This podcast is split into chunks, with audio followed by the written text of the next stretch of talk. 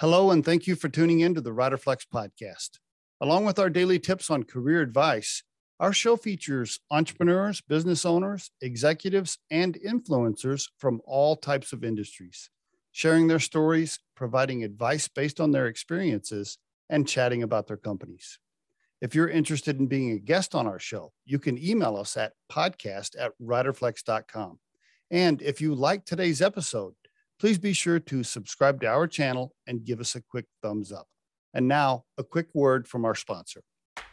Try the number one marketing platform for small business. Everything you need from design to marketing to CRM. Learn more at marketing360.com. Marketing 360. Fuel your brand. How's your body? Like you're still pretty active, right? You you you do a little workout. You you ski? Do you do you run? Do you bike? What what's your activity? Physical activity? Physical activity needs to be more.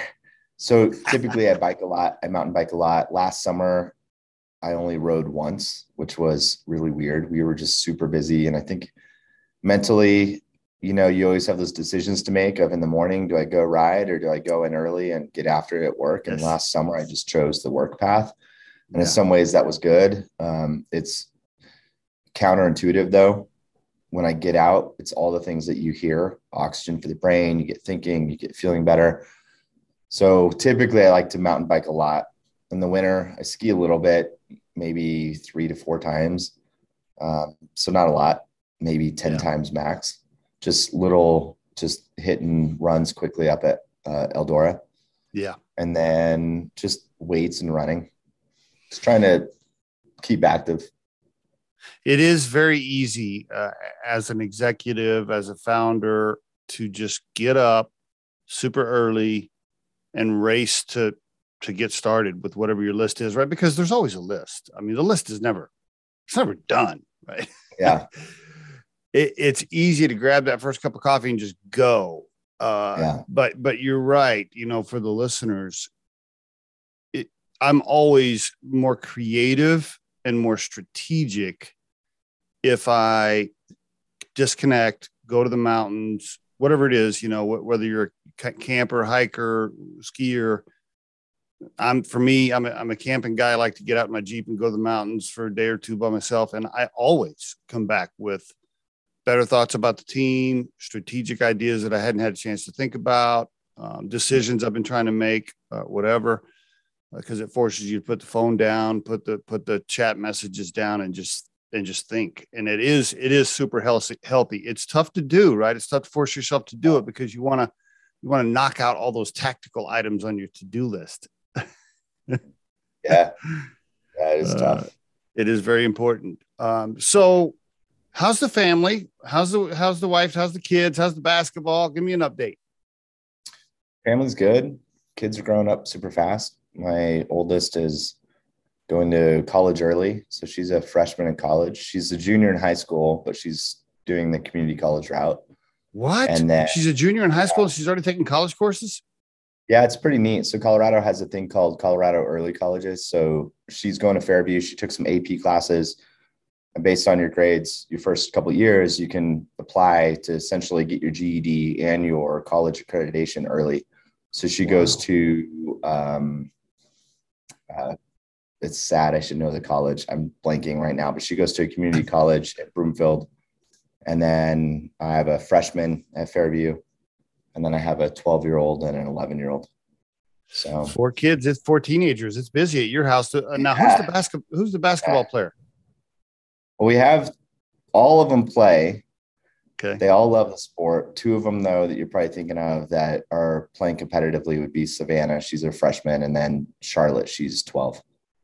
So they both okay. play competitive. Okay. So out of the four kids, now see you get in trouble when you answer this next question. Out of the four kids, the two youngest are the most that most most athletic, and the, is how does that work? Are they all about the same?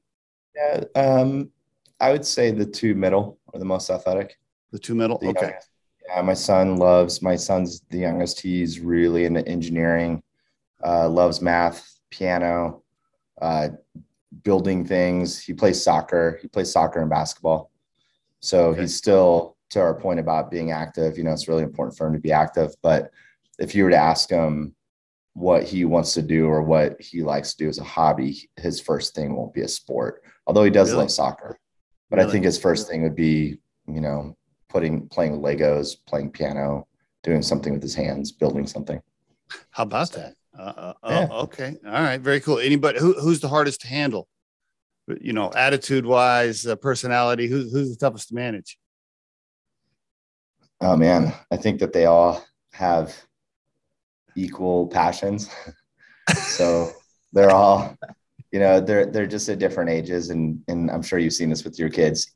I think it's more age than personality. Like at each age, you kind of see them fighting to find themselves and figure out what they stand for, what they believe in, where they fit within the family unit, where they fit within the friends.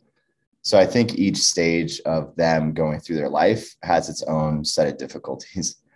And it's sort of interesting how you kind of see that consistent through each of the kids. But they're all, I mean, for the most part, you know, they're not just like myself, they're by no means perfect, but they they they're very passionate kids. They work very hard. Um, and they're very the thing I'm proud of that my wife and I've hopefully helped encourage is that they're all very confident. They're all very confident. They can hold a conversation with adults. They can look you in the eye. They can be mm. fully present. Mm. Uh, just something that we've really tried to teach them is, you know, how do you be fully present? How do you interact with people? Because um, I think that's sort of becoming a lost art form. Um, got that right. You got that right. They can actually put the phone down and like talk to a, an, an adult for a few minutes. yeah, it's pretty tough. I mean, we don't, we very, we limit electronics a lot. So um, we just let our oldest set up an Insta- Instagram account maybe six months ago. Mm. Um, so we we kind of took the lockdown approach, which was their brains are developing. They don't need to be inundated with information that they have to figure out what they do with it. Mm. Um, so it's not sheltering them; it's actually just helping them pre-filter so they don't have to do it. Because there's all these studies about kids that if they have to go through really difficult things or make hard decisions as a child, it does have big ramifications later on. So for these kids, my belief is they may be consuming social media, and for them, it might not feel like a big decision. It might not feel like they're growing up fast in their mind because it's just what everybody does. But they're having to process information that we never had to process as kids, mm-hmm. and it's twenty four seven. You know, if someone is rude to you at school, you can't escape it. You go home. If you're on social media, it's right there. It's in, it's in front of you. Mm-hmm. And you know, everybody talks about FOMO, and some people sort of say it jokingly, like, "Oh, I don't want to miss out, fear of missing out."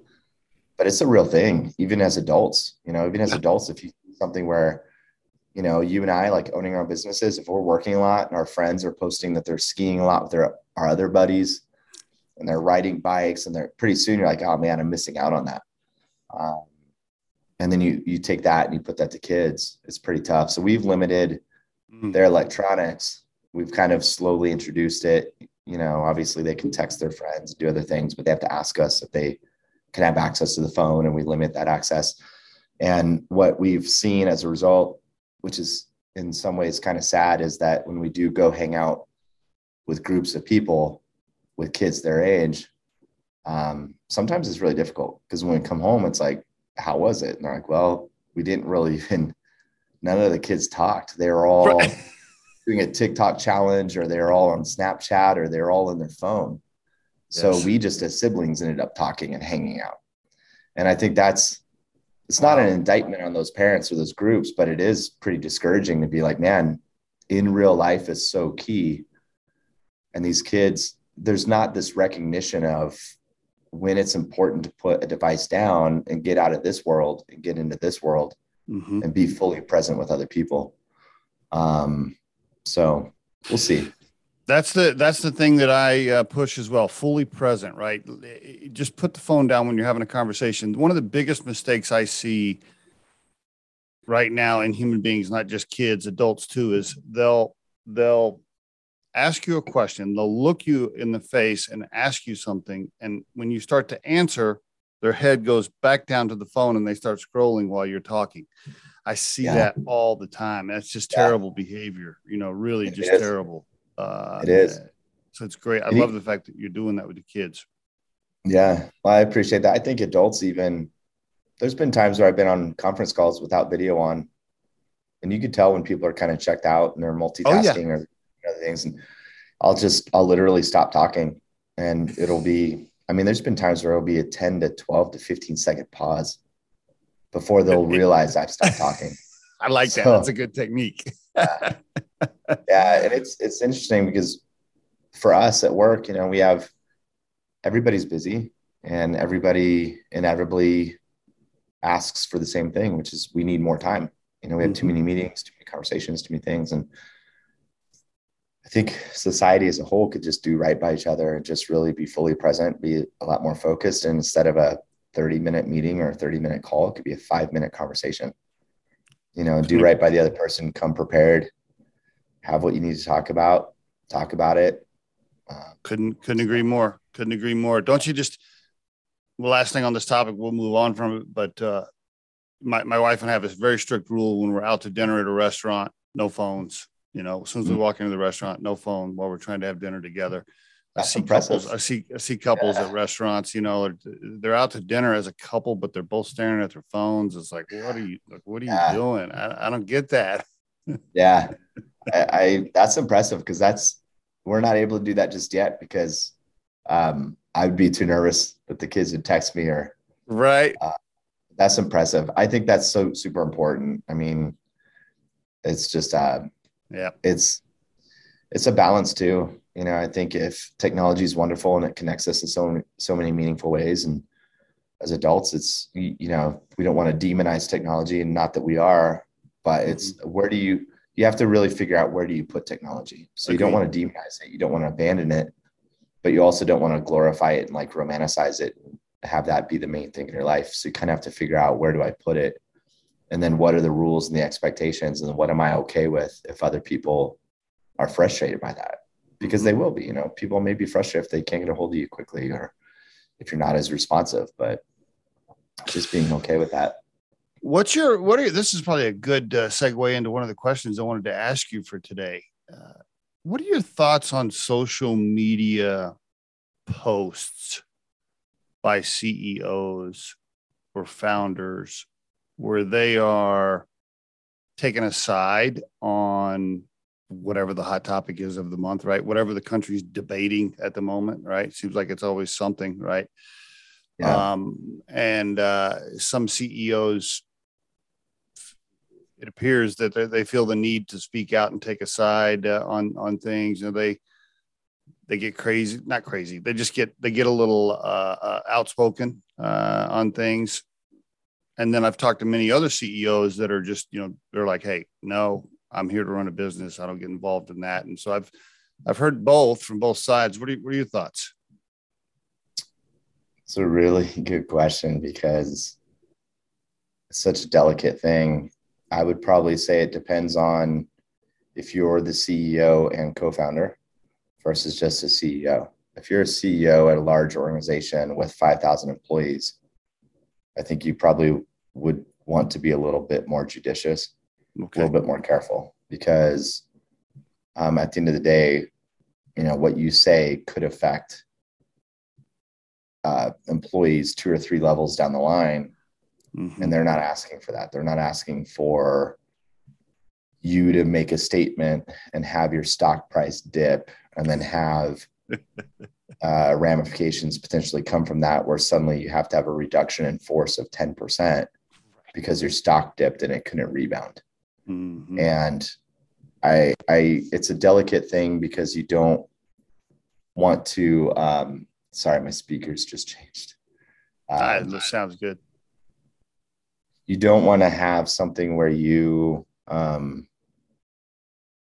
you don't want to mute first first amendment you don't want to have a ceo feel like they can't speak their mind but you also need someone in that leadership position to show leadership and to show the the um, consideration and the thoughtfulness that what i say is this me just getting it off my chest and make mm-hmm. making a statement to make a statement so everybody knows where i stand well that may have ramifications down the line to someone that whether they agree with you or not are they going to lose their job are they like you have to be really careful about that mm-hmm. or am i making a statement to try and drive change And if I want to drive change, am I in a position as a CEO to do that? And am I being asked by the founders and the shareholders and the people that are vested stakeholders in this business? Are they asking me to do that? Mm. And if they're not, then it's pretty audacious of me to come out and say, I want to change culture. I want to do these things. If you want to do that, then maybe be really careful to the point where maybe you resign your post first and then you go do that because you you're in a leadership position that has trickle down ramifications mm-hmm.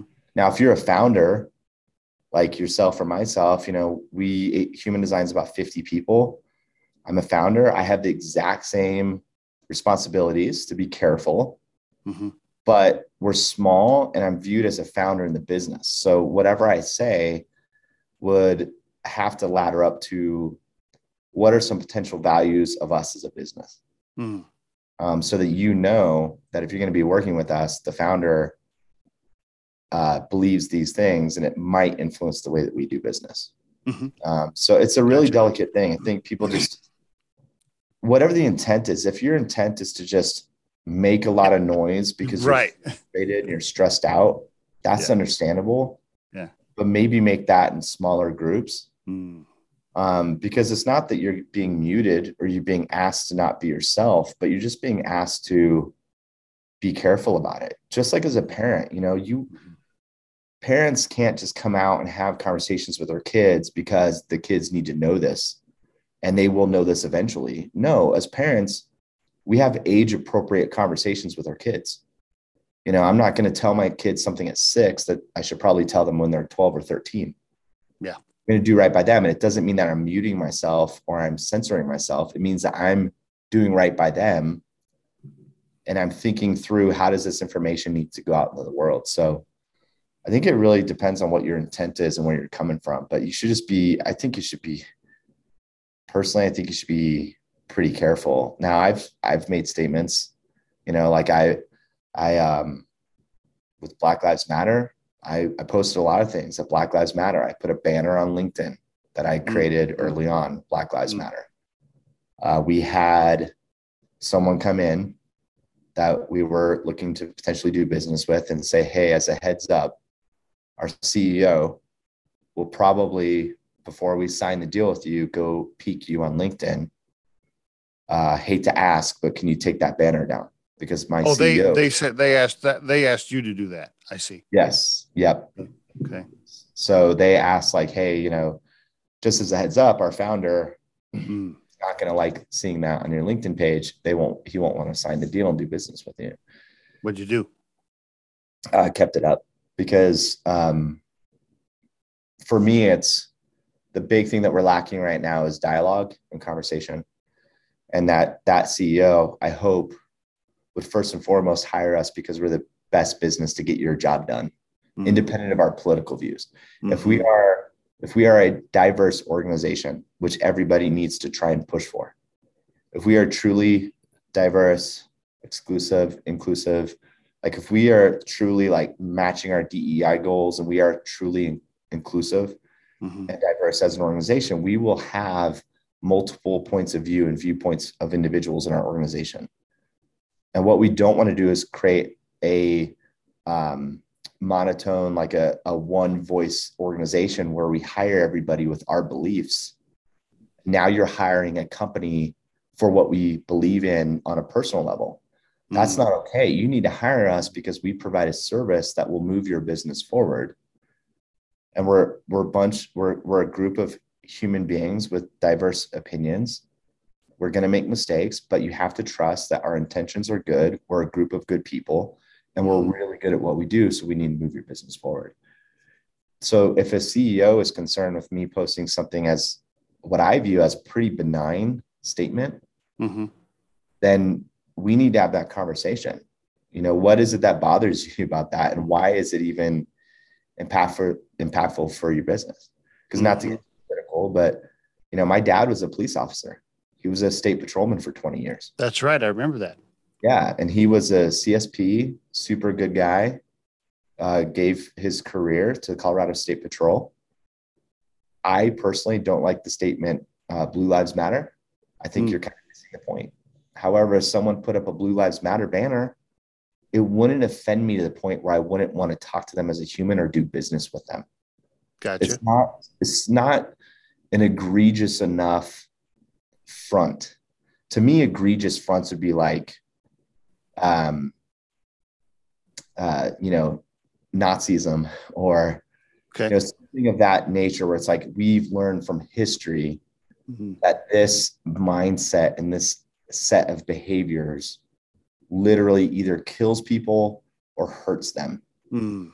And there's really no, you know, Nazism. If you have a swastika, then I would probably, I wouldn't probably, I want to do business with you because we know what that symbol stands for. And we know what that symbol backed and encouraged people to do through mm-hmm. history. But if you have something right now where society as a whole is very tense, people are stressed out, people are making very binary statements, whether it's COVID, masks, vaccines, uh, you know, Black Lives Matter, athletes, like, you know, you have commentators saying just shut up and dribble. You have so many make people making such huge statements about stuff that are like, at the end of the day, these are things worth having a conversation about. Mm. They're not something worth being so close fisted about where I'm just going to shut you out right away because I said a statement.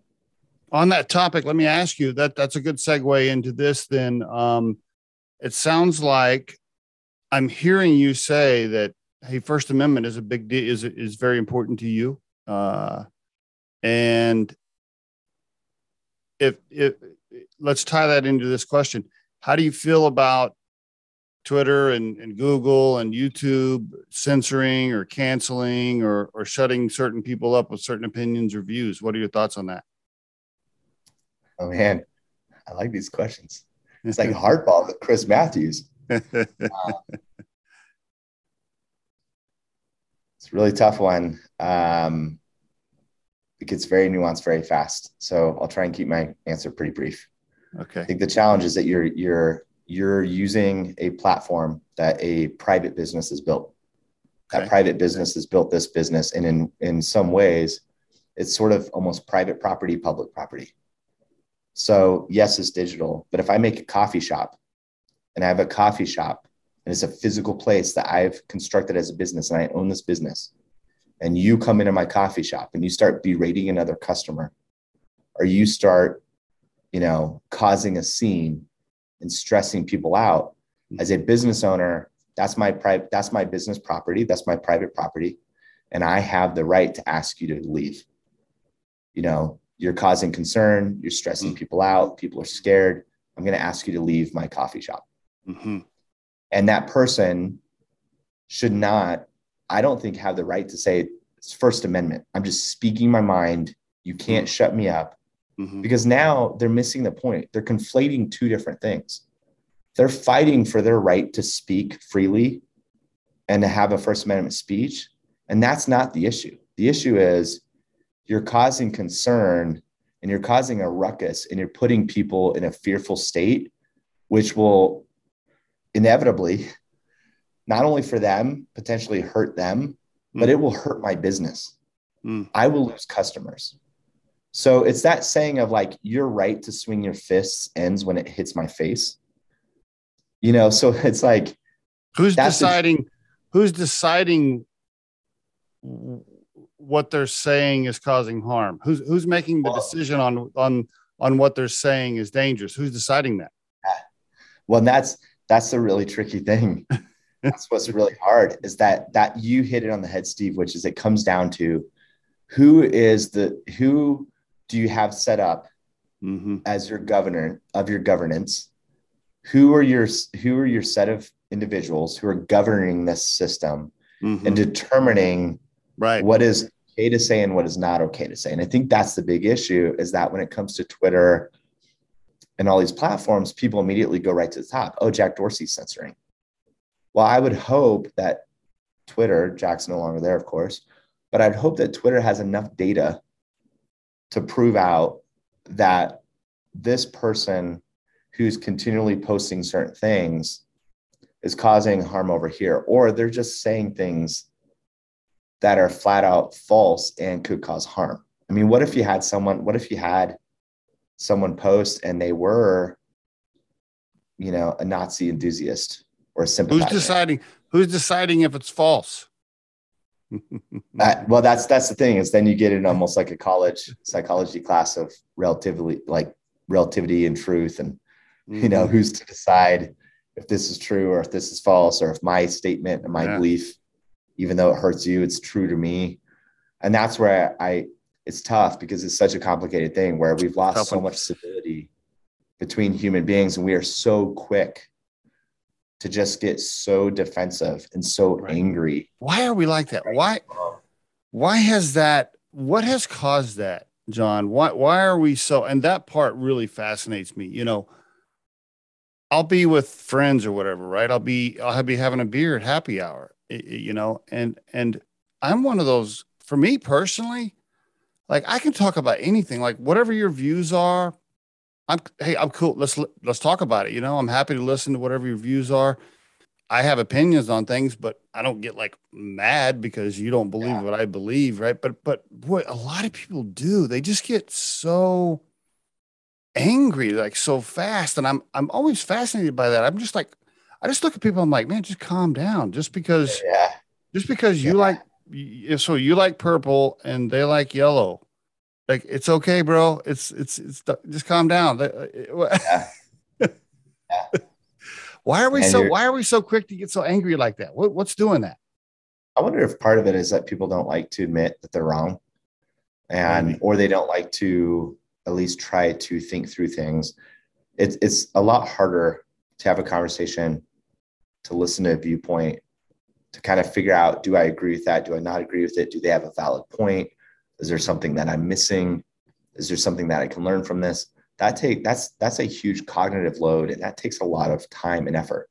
Mm-hmm. So I think it's a it's a series of things of like everybody's stressed out max to the hilt. We don't want to insert anything new, and it's sort of like you, your brain just gets in these tracks and it gets comfortable. You know, it's like if you had a a right. hill that had fresh snow on it and you slide down it on a slide, a sled, sorry, you yeah. sled down on a sled, you walk back up, and you just keep sledding down in that same track. You know, it's like you're it's hard to create new tracks, right.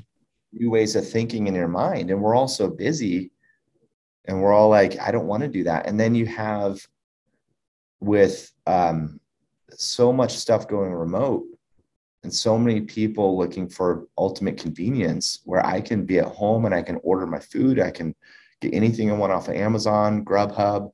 Um, mm-hmm. You know, mm-hmm. my TV's a la carte. It's tough because I, I think that we're we're really at risk of losing some of those nuanced humanity touches. Yes. Like, you know, you you go to the grocery store now, people don't even know social interactions. you have someone accidentally bump into you and they don't even think about it or notice that, oh, I'm sorry, excuse me people are so like if they go out of their home it's to accomplish something and get something done so they can get back home as soon as they can. Hmm. and the challenge is when these people are out and about the sense i get is that it's really sad. It feels to me like people almost view other human beings as obstacles. And that they're almost no longer seeing them as human beings but like i'm in the grocery store mm-hmm. or I'm going to do this thing and you don't even see people as people. They're just things that are in my way. Mm-hmm. You know, I got to get around that thing to grab that thing off the shelf. And it's a person, but I don't say, excuse me, excuse my reach. Can I get my, you know, it's just like, oh, that's an obstacle. I got to get through that. Mm. And, and then you have that paired up with media outlets and consumption of media in, in silos and echo chambers. Silos. And then they sit down with someone yes. and that person unless they're instantly agreeable with you and like i 100% agree i don't like that candidate or i don't like that viewpoint or unless they're instantly agreeable and they say like i, I don't know about that like I, i've read something different so yeah. and of course they have read they have read something different because the feed right. in their phone the feed in their yeah. phone is feeding them what they've clicked on so they're just constant they're in that they're in the sled track right at that the, yeah. your, the feed on your phone is comparable to what you said about the sled track. They're just going down the yeah. same track because they're yeah. they're once you click on whatever, then yeah. it's just feed, it's feeding you, and then and then you're like, oh, well, everybody thinks like me, don't they? And then when you get out in the real world and you meet somebody that you're not talking to them on the phone and you're talking to a human being and they say, "Oh, well, I like purple. Don't you don't you know purple's better?" And they're like, and you're like, "What? What are you talking about? I've been seeing yellow on yeah. my phone for two months." Yeah. They freak out. yeah. Have you seen those things on Facebook? You probably have. They're really fascinating to me, where someone will say a word, and then it's like, "What do you hear?" And then it's like, "You hear purple or you hear red or something like that." And they're like, no, that's crazy because I heard purple the whole time. But as soon as you said red, I'm like, am I listening for red? And they're saying, and it's just the same video loop. And then suddenly right. you hear red. And you're like, what? And it's this weird thing that whatever you put in your mind is what you're thinking about. And that's mm-hmm. what you're hearing. And, you know, it's like stuff that I tell my kids about positive thinking. It's not some woo woo, like, you know, think positive about yourself and other things. It's, it's the reality, which is the way your brain works is that whatever you tell your brain to think about, your brain will think about. So if I say, hey, Steve, uh, don't think about an elephant. As soon as I said elephant, I would imagine you probably pictured an elephant. Yes. So even though I said, hey, Steve, don't think about an elephant, the first thing your brain thought about was an elephant. Mm-hmm. So if, if you insert negative thoughts into your mind and you're like, you know, I'm not good enough or, you know, society's going down the tubes or this person, you can it's really hard to reverse yourself out of that because you're putting these thoughts in your brain and your brain yep. is just a machine that is objective it's it's non you know it really doesn't have its own opinion it's like whatever you put in there your brain will be like all right i guess this is what i'm thinking about right now good point and you know if you're if you're consuming a lot of media and, and misery loves company so it's proven psychologically that people love yes. that because your brain it's it's like um empty calories. It's like sugar. Like your brain loves trauma yes. and drama and like, you know, that old saying, like if it bleeds, it leads in the news because your brain just loves that stuff. You're right. And it's yep. some weird security blanket too of like if I read about someone else going through something tough or other things, in some ways it makes me feel better because I'm like, man, I'm safe in an office in Boulder, Colorado. Yep. I'm doing pretty good. Like all, all the subconscious stuff um, so like when COVID first hit, as an example, and we went remote March 13th of 2020. 20, yeah. And um, you know, maybe a month later we had an all hands. And I remember with our all hands, we're all remote, of course, on Zoom. One of our leadership team members was very vulnerable and he's like, Hey, do, do you do you have any thoughts on COVID and like because I'm I'm pretty stressed out. You know, and he said that in the all hands, and I'm glad he asked it. And I, I was like, you know, for what it's worth, stay out of the news cycle. So don't don't consume the news. Stay out of the news cycle. Mm-hmm. Use this time to like mm-hmm. focus on the things that you want to focus on. Mm. As much as you can, stay out Good of the advice. news cycle. Good we don't we don't they don't know and we don't know. And you're just going to be churning and your brain's going to be trying to solve problems and close loops on things that are an infinite loop that will wear wear you out and wear you down. Mm. It's not a good place to be in. So stay out of the news cycle. Good advice. Good, excellent advice, John. Let me ask you. Uh, that's another touchy one, real quick, and then one last touchy outside the lines question. Then we'll get into human design. Uh, a lot of CEOs. Well, first of all, you know, it's a founder, partner, CEOs, executives. It it is hard, super ass hard to run a business on a regular day in a regular yeah. year. Yeah. Now you throw in, now you got to be concerned about COVID, okay, masks, vaccinations, uh, opinions. Yeah. What am I going to force people to do? Should I do this? Should I do that? You know, you got all this stuff coming down. I, and, and I've talked to lots of CEOs. You know, we, we do, we interview executives on the podcast all the time. And uh, I can feel them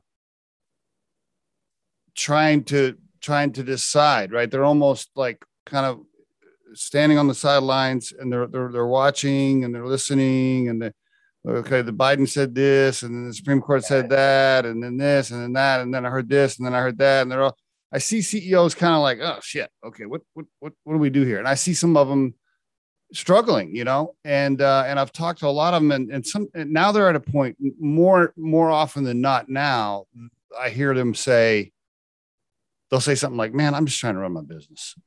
Yeah. I'm just trying to. What are your thoughts? So, what what have you done with COVID masks and vaccinations at Human Design? What do you plan on doing? Do you want to touch on that or no? Yeah, we can. Um, it's interesting timing. I'm looking at the clock. It's January 27th. January 27th, 2022 for all the listeners while we're recording this. So it's a it's a different yeah. different answer, different answer every time I ask this question over the last 12 months when I get somebody on because things changing so fast. But go ahead. Oh yeah, absolutely. And the reason why it's interesting timing is that starting next Monday, the second, we're asking we're going to move to a hybrid approach where we'll have employees in the office three days a week. Okay. And you know, so we've had to really think through this and wrestle with this because there everybody has an opinion and everybody's incredibly opinionated, yes. opinionated whether you're an employee or whether you're an owner. Yeah. Um, and again, it feels like those opinions are always very binary. It's like, hey, the new way of working is 100% remote. Businesses that don't do that, they're going to die. And if other people are like, no, that's not true. We're going to bring everybody back. Mm-hmm. You know, that's the way we do our business. My approach and Matt, my co-founder's approach is and especially mine, I'll speak for me. I don't want to speak for Matt here, but we're pretty aligned on this. But my approach is as long as we're not doing something that's unethical or immoral or overtly hurting people, then we need to be able to make the decisions to run our business in the way that our business needs to run. So that we can keep the lights on, so we can pay our employees their raises, so we can pay their benefits, so that we can run the business. So what I find a little discouraging and disheartening is the amount of scrutiny and judgment that comes on a business owner from everybody about how you're running your business. You should let your employees work remote 100% of the time. You should give them this, you should give them that.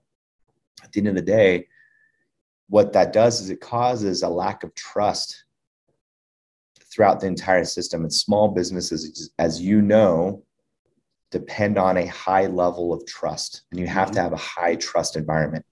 So your employees have to trust the leadership team that we're not doing this just to put butts in the seats and make sure that you guys are here and that it's we're solving the problem or the question of lack of trust that we don't think you're doing your work but you have to trust us that for the type of business that we do it is predicated on facetime mm. as a creative agency mm-hmm. we need unplanned collisions we need unplanned collaboration we need mm. the ability you can't tell but there's a whiteboard wall behind me we need the ability to sketch things out and draw the energy off of each other. Because as human beings we literally have energy coursing through our spinal cord. Mm. it's proven. We literally as human beings have energy in our body that you can feel and you can sense. Yes. And when you're creating something and you're trying to find that lightning in a bottle and that spark and you're you're a creative director and you're a copywriter and you're a design director and you're a designer and you're a filmmaker you're a project manager and you're an account person, we found that that magic happens with FaceTime and in the same room. oh yeah, 100%. What about this? What about that? Etc. Mm-hmm. When you don't have that, you have this natural bifurcation where the people that aren't in the room, inevitably, it's hard to plug in. It's hard to read body language. It's hard to interject. Say, hey, can I say something? What if we did? Or I have to leave early because I got to go pick up my you know, laundry or whatever, or hey guys, I got a meeting in 10 minutes, I got to sign off. And it puts this, these really weird stresses in the system from an inefficient standpoint where now we have to catch those people up. So maybe the last two minutes of the meeting, a huge decision was made. Right. Someone, and then someone in Slack is like, wait, wait, we never talked about that. Why, mm-hmm. who made that decision? It's like, oh, it was in the meeting that you weren't in, or it was when we were walking to our desks in the hallway and someone said something, we ended up extending the meeting for 10 minutes. And now we have to go back and like, okay, who didn't hear that? We got to catch them up. Mm-hmm. So for for us, it's my belief is just trust the leadership that in order to run the business efficiently and effectively, so that we can still do what makes you guys happy, which is have your paycheck auto deposited into your bank account every two weeks. and we know that that's important for you trust that we're making decisions to run our business most effectively so that we can do that. Mm, good. And the fallout, the positive fallout, is that we can give you guys raises, we can give you guys benefits, we can hire, we can open up headcount. So you have to trust, and I'm not at this point even talking about human design, but that trust has to be there. Mm-hmm. That it's not just like, oh, you just, you're old school. You just want us in. And on the flip side, if a business doesn't need people to come in, don't ask them to come in. Yeah. Let them work remote. Let them work 100% remote. You know, there's it's not a one size fits all. And I think right now, a lot of thought leaders and talking heads are trying to really be provocative and be like, the future of work equals X. And they're trying to like find the one size fits all so they can write blog posts about it. They could be seen as a thought leader, forward thinking.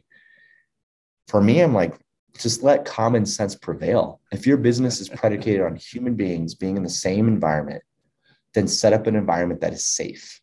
Like human design, we have cleaning crew come through twice a day, wipe down all the door handles, wipe down anything that's really, we're in a zero, uh, a zero net building as well with proper okay. airflow.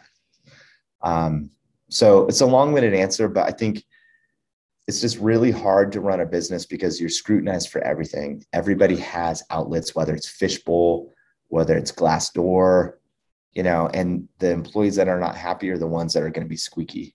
The right. ones that are happy, they're usually not talking. That's good. Point. And as a as a business owner, as a CEO, it's really I don't know about you, but it's really the big challenge is how do you move forward with courage and without fear that like okay if, if if these two employees that are like i think we're old school why can't we do xyz and if you're like that's just the way we're not running our business it's not anything personal for you but the way we're right. running our business this.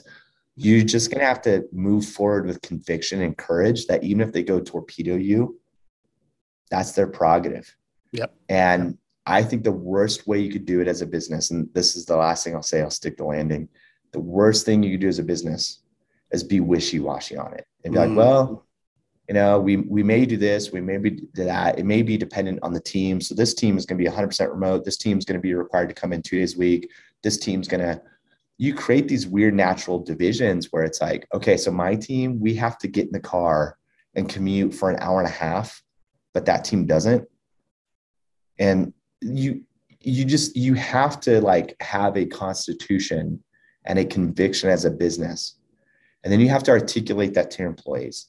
And then you have to put it into practice and then just go with it and then test right. it and measure it.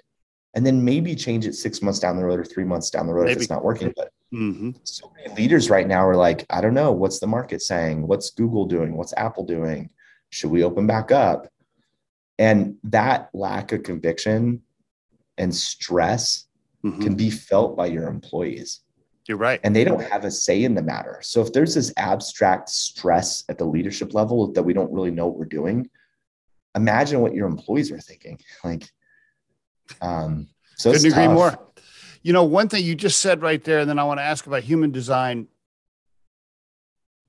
Small businesses can't just look at Google and, and Apple and oh, they're doing this, so so we should. Yeah. It doesn't work that way. They have billions of dollars. I mean, I, I that always I strike that it's it's funny when I'll hear an employee say, not not at Riderflex, but from another company, right? I'll hear an employee say, "Well, this company does this, this, this, and this for their employees," and I and I'm I'm like, okay, well, they got billions of dollars in the bank. This company over here is trying to make payroll next week, so.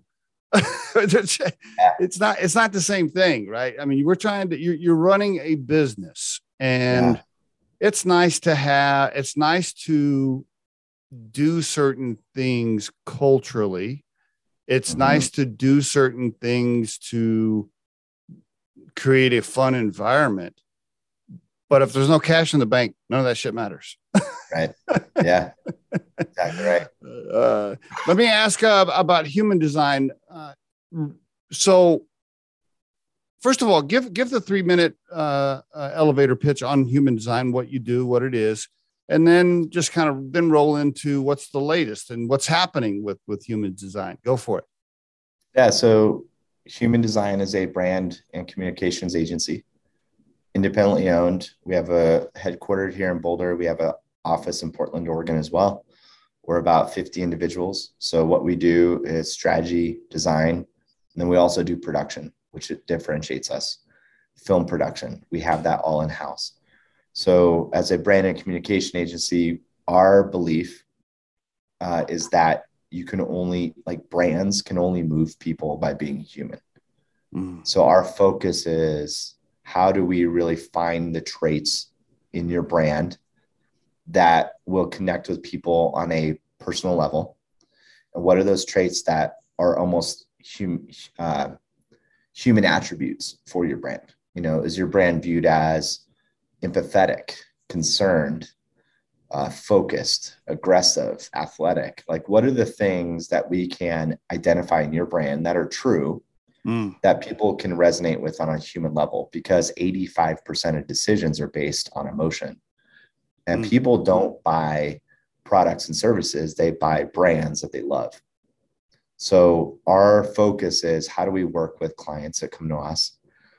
And how do we humanize them in a way that the end result is your consumers or your audience can fall in love with you and that may feel like high and hard to do mm-hmm. but isn't that the best thing that you could do which is rather than put an ad out in the world which is trying to convince you to buy something in that moment in time isn't it better to create affinity with your audience as a brand mm. and have them actually understand who you are and what you stand for so they can actually trust you and fall in love with you mm-hmm. and have more loyalty towards that brand you know whether it's nike patagonia subaru honda tesla um, so that's our focus as an agency um, do you do everything if can i can, can people call you for everything let's let's i mean let's say it's a, uh, a five million dollar uh, business. They've done a little social media on their own, but really they've had no marketing. Can they call and just say, "Hey, please take over our marketing overall," or just certain aspects? We do everything except for place the media, paid media, earned media. So we will create campaign strategies. We will create go to market strategies and social strategies, but we we're not then focused on we used to do this last year and we we decided to stop doing it because the margins are low and we really don't want to do it which is actually take those assets you know create images words and videos and post them on your behalf in all the social channels and turn the dials and trade desk and make sure we're getting a return on ad spend. Mm. that's a commodity business that we did and we made money on it but it doesn't get our team juiced up because okay. at the end of the day, you're going to have a room full of 10 people turning dials on ads. Yep. Other we're, now we're partnering with people that can do that. So okay.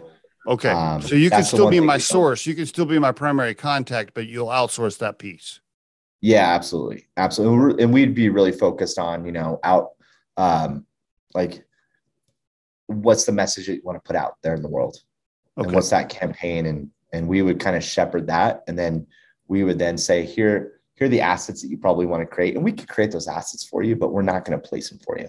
Okay got it. And by the way I got it got it. And it's humandesign.com yep. right? humandesign.com uh, and anybody that's interested in making contact with you guys can just go to the website. There's a contact information absolutely. page there. Okay. Yep absolutely. You are taking on new clients right? We are. So and, anybody yep and and and do you uh, target a certain industry or a certain size? What's your specialty? For size, uh, any business, small, small and medium sized businesses are great for us. Um, you know, ideally, doing three to five million rev, three to five million in revenue per year as the base. Okay. okay. ideal. Uh, we do or straight up startups that are funded and capitalized with at least a Series A. We work with them as well.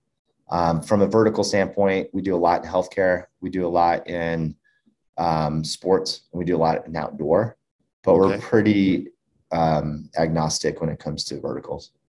Okay, very good. How many people on the team right now? Um, close to 50, I think.